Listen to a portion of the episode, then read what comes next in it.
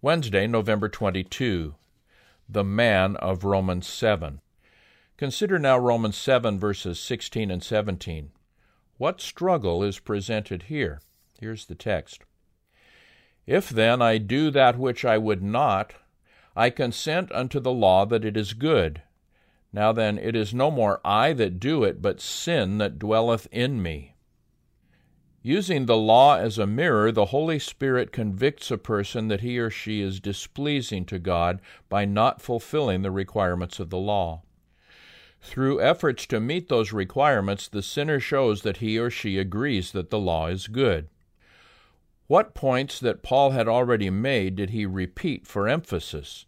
Here's Romans 7 18 through 20. For I know that in me, that is, in my flesh, nothing good dwells.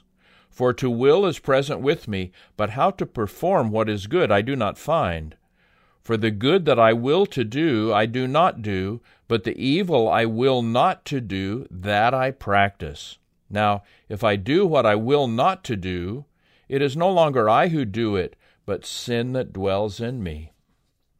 To impress upon a person his or her need of Christ, the Holy Spirit often leads the person through an old covenant type of experience.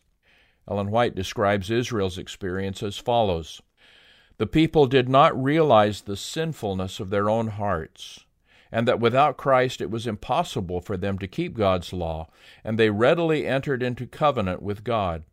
Feeling that they were able to establish their own righteousness, they declared, All that the Lord hath said we will do, and be obedient. Exodus 24 7. Only a few weeks passed before they broke their covenant with God and bowed down to worship a graven image. They could not hope for the favor of God through a covenant which they had broken.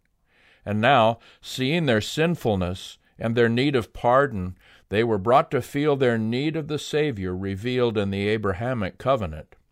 From Patriarchs and Prophets, pages 371 and 372. Unfortunately, by failing to renew their dedication to Christ daily, many Christians are, in effect, serving sin, however loath they may be to admit it. They rationalize that in reality they are undergoing the normal experience of sanctification and that they simply still have a long way to go. Thus, instead of taking known sins to Christ and asking Him for victory over them, they hide behind Romans 7, which tells them, they think, that it is impossible to do right.